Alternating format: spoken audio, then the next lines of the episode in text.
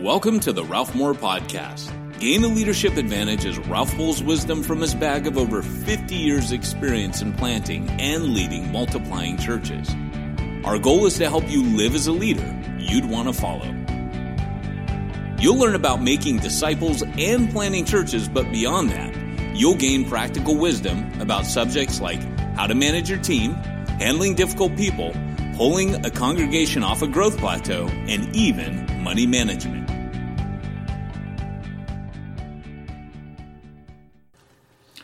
Hey, welcome to the podcast. Today I'm finishing the interview with my really good partner, Aaron Suzuki.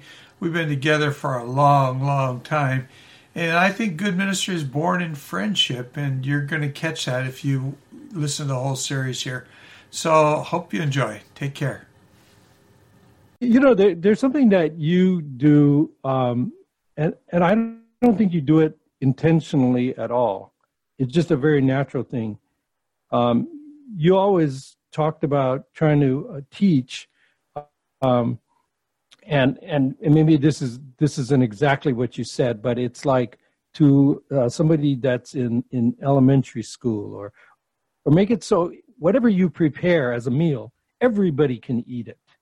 You know, instead of having something that's that the guy's looking up every other word that you're saying. You always had this tendency. You had the word, and and maybe you you you digested it and regurgitated it in a way where everybody else would be able to understand it.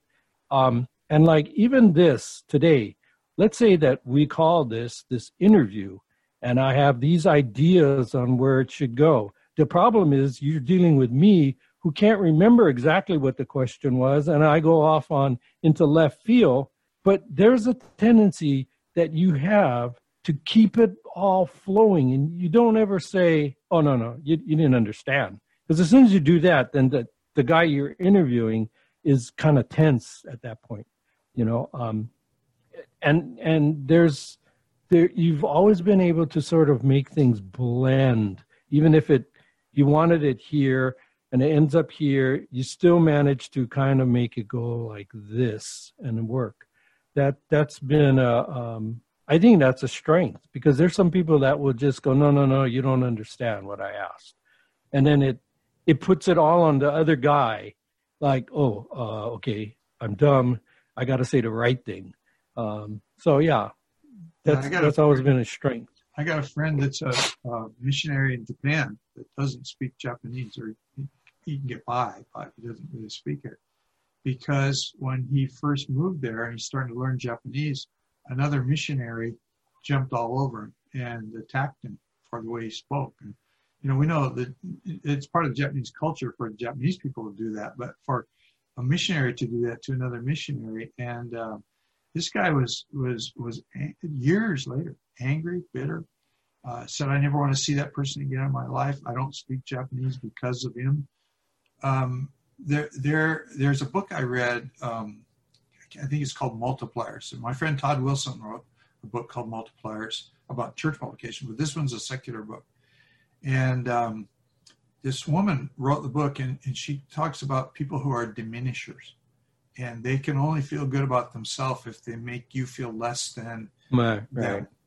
And, uh, and, and they're poison but to to be right. uh, and she uses the term hero maker. One of my other friends wrote a book called hero makers but she uses that in in this book. Maybe that's even the title of her book i can't remember.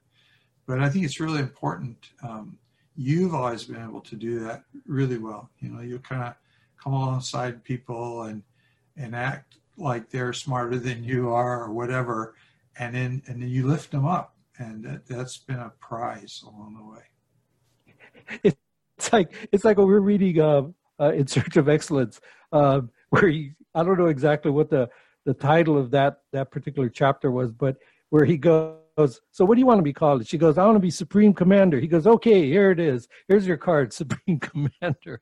And uh, as silly as that is if you give the person that um, they will become that. They really will. They'll they'll start to change you know? Anyways so you know, anybody who's listening to this, uh, when we're talking about um, the book In Search of Excellence, what happened was between Hermosa Beach and Hawaii that summer, this book came out, wild bestseller for three years.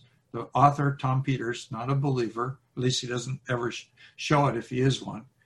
And, uh, and, and there's eight principles in there that we found so meaningful because we were already doing all eight. And so here's a successful business book.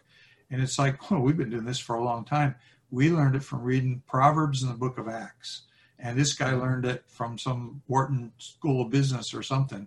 But anyway, it's become uh, one of the, the pillars. I mean, it's surely not the Bible, but it's become a, a, a real go to thing in, in setting the values of this thing that we call Hope Chapel.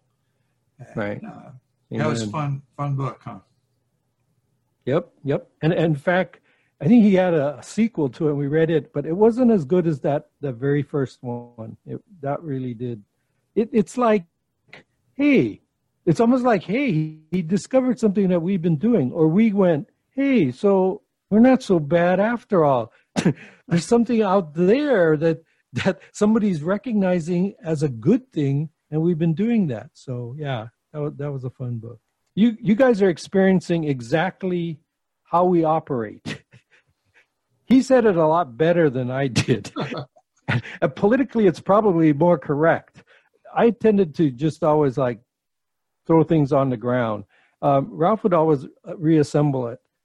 Um, um, and and this isn't like you know his fan club. Okay, don't don't look at me that way. I just I just realized that he has these, these giftings. I have these giftings, and we've managed to work together um, very well using those giftings that that God put together. You know, I I I didn't want to become him. He didn't want to become me, except for the fact that um, you know, Japanese tend to garden a lot and grow things. Mm-hmm. That was something that he always did well. That was something that I could never do, except for now. I garden now. Anyways, uh, it it I think you guys are seeing. If you're still with us, you're seeing what um, God put together. That this this this team that um, went out and did this thing in Hawaii, and I, I don't think we beat drums over it it was something that was assignment that was given and we went and did it and that assignment has not changed much although what it looks like right now it's it's morphed into whatever the surroundings are now but it still has those same values. And uh, yeah that's us. Yeah I went, you know i look at the time that i mean because we are pretty tight friends for the last five years or so that uh, that we were in uh, Hermosa Beach, and uh, that was wonderful. What happened there? There, you know, what time we left, we were the 30th church to go out the door. And by the way, if you're interested, all this and a whole lot of Aaron Suzuki is in the book "Let Go of the Ring." But um, not all this, but some of this. It, it, anyway, we uh, we were the 30th ones to go out the church had grown to a couple thousand people. Was, those were exciting, fun times. But once we hit Hawaii, and, and we went through our hard times. I remember standing out under the monkey pod tree in the rain, praying like crazy that these guys would rent us this decrepit building in this park, and and then they did. And you know, those there were those moments. Those there was a time we completely ran out of money, and uh, there there was all the that stuff, but then there was all the good stuff. But I really came to believe that the whole experience that we had in Hermosa, as valid and wonderful as it was, starting in Manhattan, moving to Hermosa, was preparation for what God was going to do there in, in Hawaii, right. from Hawaii. And, you know, literally had finally ended up touching every continent in the world. Actually, somebody even from Antarctica said they'd started a little, like eight people in a, in a scientific research station or something. And, um, so all these things happen and and then now here, we are now you know retired or semi-retired or whatever you want to call it. We both have our chores. We both have what we're doing. Um, you're there in a in a startup church and journey church in hawaii. That's another interesting thing. Uh, we never cared too much about names and titles and many of the guys that went out and used the name hope chapel now have changed it because that's cool. And and that's what we did when we started. So i think that is cool. But um, so you're you're still doing what you did. I'm doing this right here, trying to put it out to other people. Um, it's it's not so bad getting old, huh? No, it's not. No, but but the one thing that I have noticed as I gotten older, now it's like I I say things and I don't really care what the other person thinks. it's like I'm not I'm not worried about what the Yelp is going to say about you know whatever I say. So there's this tendency now to be um, I'll speak more freely, I think, than I would have before. You know, um, like when I was working in a denomination, it there was restrictions, and I, I don't feel those restrictions anymore. And I, it's kind of nice, you know. And then if I say something really bad, then you know, in a few years I'll be gone, so it'll be all right. So, as we kind of wrap this thing up, what would you say to uh, a young guy who is working for American Honda?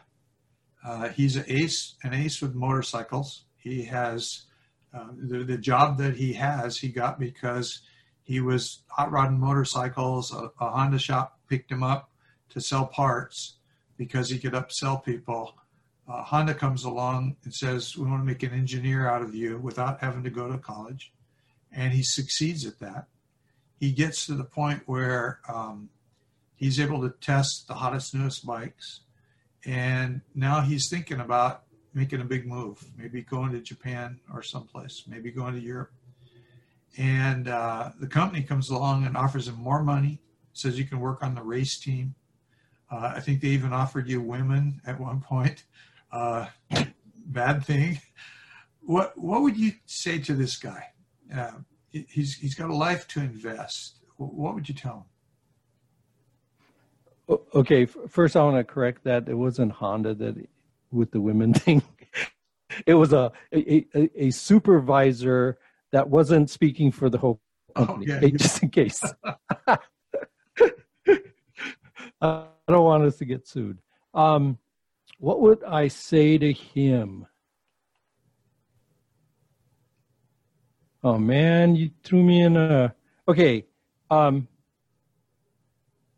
I would say now, if I was to coach somebody like that, I would. Um, I think I'd ask them what What are you bringing to the table? What's the one thing? And it, it and it doesn't even have to be uh, I, I, don't. I'm not asking for your favorite verse.